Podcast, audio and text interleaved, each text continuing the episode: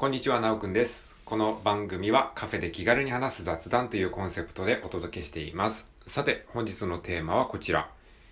ミニスピーチの原稿にはマインドマップがベストである。こういったテーマで話していきたいと思います。よろしくお願いします。ということで、本日はですね、にせんにじゅうにねんのじゅうがつのここのか日曜日でございます。気温は現在ですね、じゅうはちどでございます。はい。えー、まあ、外はね、今、雨が降ってるんですけれども、えー、天気はですね、悪いんですけども、そんなに気温はね、めちゃくちゃ低いわけでもない、みたいな感じです。ということで、今日のテーマはですね、ミニスピーチの原稿には、マインドマップがベストである。こういったテーマで話していきたいと思います。はい。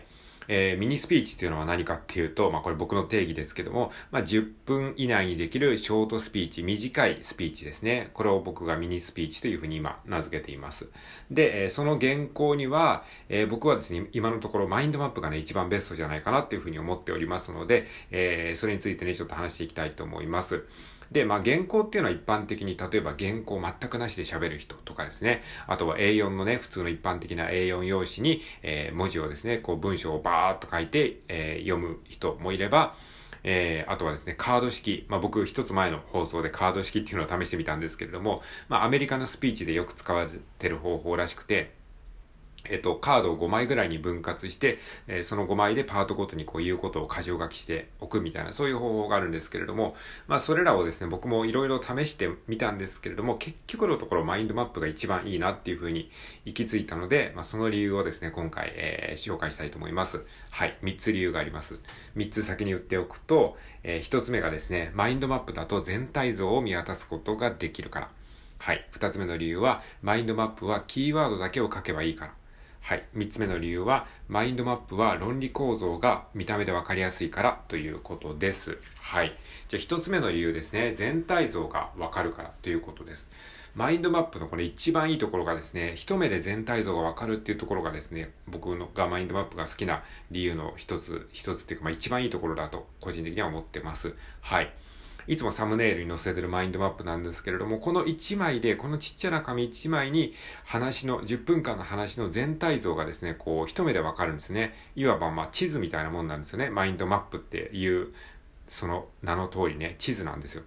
話の地図。脳内の、えー、話の地図ですね。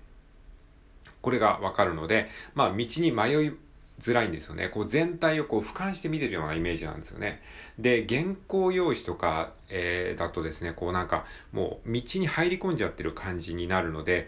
こう自分がどこにいるのかっていうのが分からなくなりがちなんだけど、えー、マインドマップだったら全体像が常にこう上から見渡せるような感じなので、こう迷子になりづらいんですね。はい。というところで一つ目が全体像が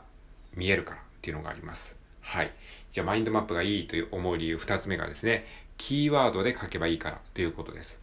はい。マインドマップの、まあ、厳密なマインドマップのルールは、えー、もうキーワード、もう言葉で書け、単語で書けっていうのがマインドマップの、まあ、ルールなんですよね。まあ、結構それを破ってね、こう文章で書いてしまう人も多いんですけれども、このキーワードで書くっていうのがすごく大事で、まずね、なんでキーワードで書くかっていうと、一つはですね、その、えー、書く文字の量を短縮できるからですね。まあだからその書くのに時間がかからないっていうのが一つのメリットですね。で、思い出すのも意外とこれキーワードだけじゃ思い出せないんじゃないかなっていう人も多いと思うんですけども、意外とこの単語だけでね、わかるんですよね。えー、これを練習すれば、練習すればそのキーワード、単語だけでも、あ、こういうこと言いたかったんだっていうのが思い出せるので、えー、キーワードだけでも OK なんですよ。これはなかなか最初は難しいかもしれないですね。最初はこう文章でつい書いちゃうと思うんですけども、あの、その文章の中で重要な言葉っていうのが一つか二つとかぐらいなんですよ、実際。だからそのキーワードを選び出すっていうことが訓練をして身につければ、もうキーワードだけでいろんなことが思い出せたり、えー、人が言ってることもキーワードいっこに凝縮したりすることができるようになります。はい。ということなんで、まあ、キーワード、まあ、単語一つだけだから、あのー、原稿もコンパクトになるし、書く労力も少なくなるし、思い出す労力もこのキーワードだけでいろいろ思い出せるっていう、えー、ところがあります。はい。で、いいところみっつめがですね、論理構造がわかりやすいということです。はい。このマインドマップはね、あのー、原稿のようで、これ絵でもあるんですよね。マインドマップって、あの、に次元なんですよ。つまり普通のあの箇条書きのメモとか、あの文章が羅列された原稿っていうのは一次元なんですよね。一次元っていうのはつまりもうあの一本の直線なんですよ。紙自体は二次元だけど進む方向は一方向ですね、一方向ですね。これをリニアっていうんですけれども、あのこれだとこう論理構造がすごく見えづらいんですよね。まあ、もちろん箇条書きにしたりとかあの表にしたりすることはできるんですけれども、でもそれは一部なんですが、マインドマップっていうのはこの、えー、紙全体が二次元になってるんですよね。だから論理構造がすごくですね、こう直感的に分かりやすいんですよね。まあ、あのマインドマップを書いたことがない人とかよくわかんない人でも、このサムネイルに載せた写真を見れば論理構造がなんとなくわかりますよね。えー、真ん中に全体的な話のテーマがあります。でこれもすごい大事で、真ん中に話のテーマがあるから話が、えー、ブレづらいんですね。話がこう横道にそれづらい、もしくは横道にそれてもすぐにこう中心に戻ってくるっていうことがしやすいんですよね。はい、まあそんな感じでですね、すごく二次元的で論理構造が分かりやすいっていうのもマインドマップのメリットです。はい、ここまでまとめると、なんでスピーチの原稿にはマインドマップがベストなのかというと、一つ目が全体像がこの紙一枚で見渡せるから。で、二つ目がキーワードだけで記述ができるから。そしてキーワードだけを見て思い出すことができるから。ということで、まあその原稿自体がシンプルになるからっていうことですね。はい。で、三つ目のポイントは、えー、二次元で書けるので、論理構造がもう瞬間的に直感的にわかるというところがあります。はい。まあ、この紙一枚で僕これだけのこと喋ってるんですよね。で、これもほとんどフリートークなんですよ。一応このメモはあるけど、でもこれはね、原稿をみっちりやったらね、こんなにフリートークみたいな感じで喋ることはできないんですよね。僕があのこれだけあの喋れてるのは多分ね、このマインドマップでメモしてるからっていうのがあると思います。これをね、全く原稿なしでやったら、それはそれで話がですね、どんどんどんどん横道にそれすぎてしまったりとか、なんか話、何の話してたんだっけって忘れてしまったりとかもするんですよね。だからなしはなしで、それはそれでちょっとしんどいんですよ。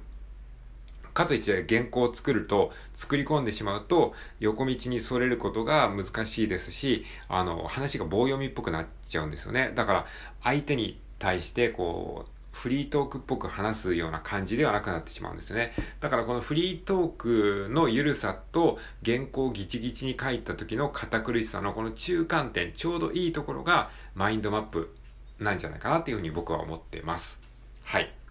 で、このマインドマップをさらにこう、スピーチにね、実際のスピーチに応用するにはどうすればいいかっていうと、例えばですね、えっと、僕がやった、昨日やったね、カード式ですね。いわゆる情報カードっていうか、日本では情報カードって言われてますし、アメリカではインデックスカードって言われてますけども、ちょっと紙の、紙質の硬いカードみたいなものに、手のひらサイズのカードみたいなものにマインドマップを書くと、より実践的なスピーチの練習ができるんじゃないかなっていうふうに思ってます。で、僕は今日ちょっと実際カードで書いてるんですけれども、いつも付箋で書いてたんですけども、カードにすることによって実際にこの今左手に持って喋ってるんですけども、この左手に持ちながら目線は常にこう前を向いて喋ることが今できてるので、よりこうパブリックなスピーキングの練習になってるんじゃないかなと思います。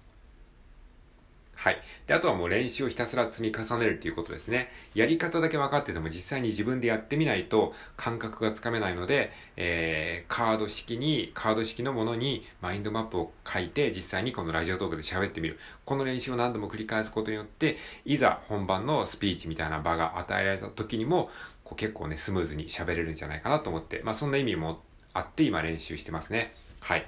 このラジオトーク毎回が練習なんですね。はい。あとはですね、カードに色をつけるっていうのもですね、おすすめですね。マインドマップっていうのは本来色をつけてですね、こう、よりわかりやすくするっていう、まあテクニックがあるんですけれども、僕は今まであんまりこうちょっとめんどくさくてやってなかったんですが、今ですね、試しに蛍光ペンで簡単にですね、色をつけてみたんですけれども、それだけでもすごくね、こう、視覚的にわかりやすくなったので、まあ簡単に色をつけて、あの、話すポイントを分けてみるっていうのも、一つの方法なんじゃないかなと思います。色はですね、まあさん色ぐらいにした方がね、いいんじゃないかなって思います。あんまりたくさん色を使うと逆にあのごちゃごちゃしすぎると思うので、まあ使うにしてもさん色、もしくは色使わなくても全然 OK だと思います。はい。まあそんな感じで今回はですね、ミニスピーチの原稿には、えー、マインドマップがベストであるという風なテーマでお話ししました。マインドマップは本当にね、すごく便利なノート術なので、興味がある方はですね、ぜひ、えー、ご自身でも調べてみてください。はい。ということで今回は以上です。最後まで聞いてくれてありがとうございました。では今日も良い一日を。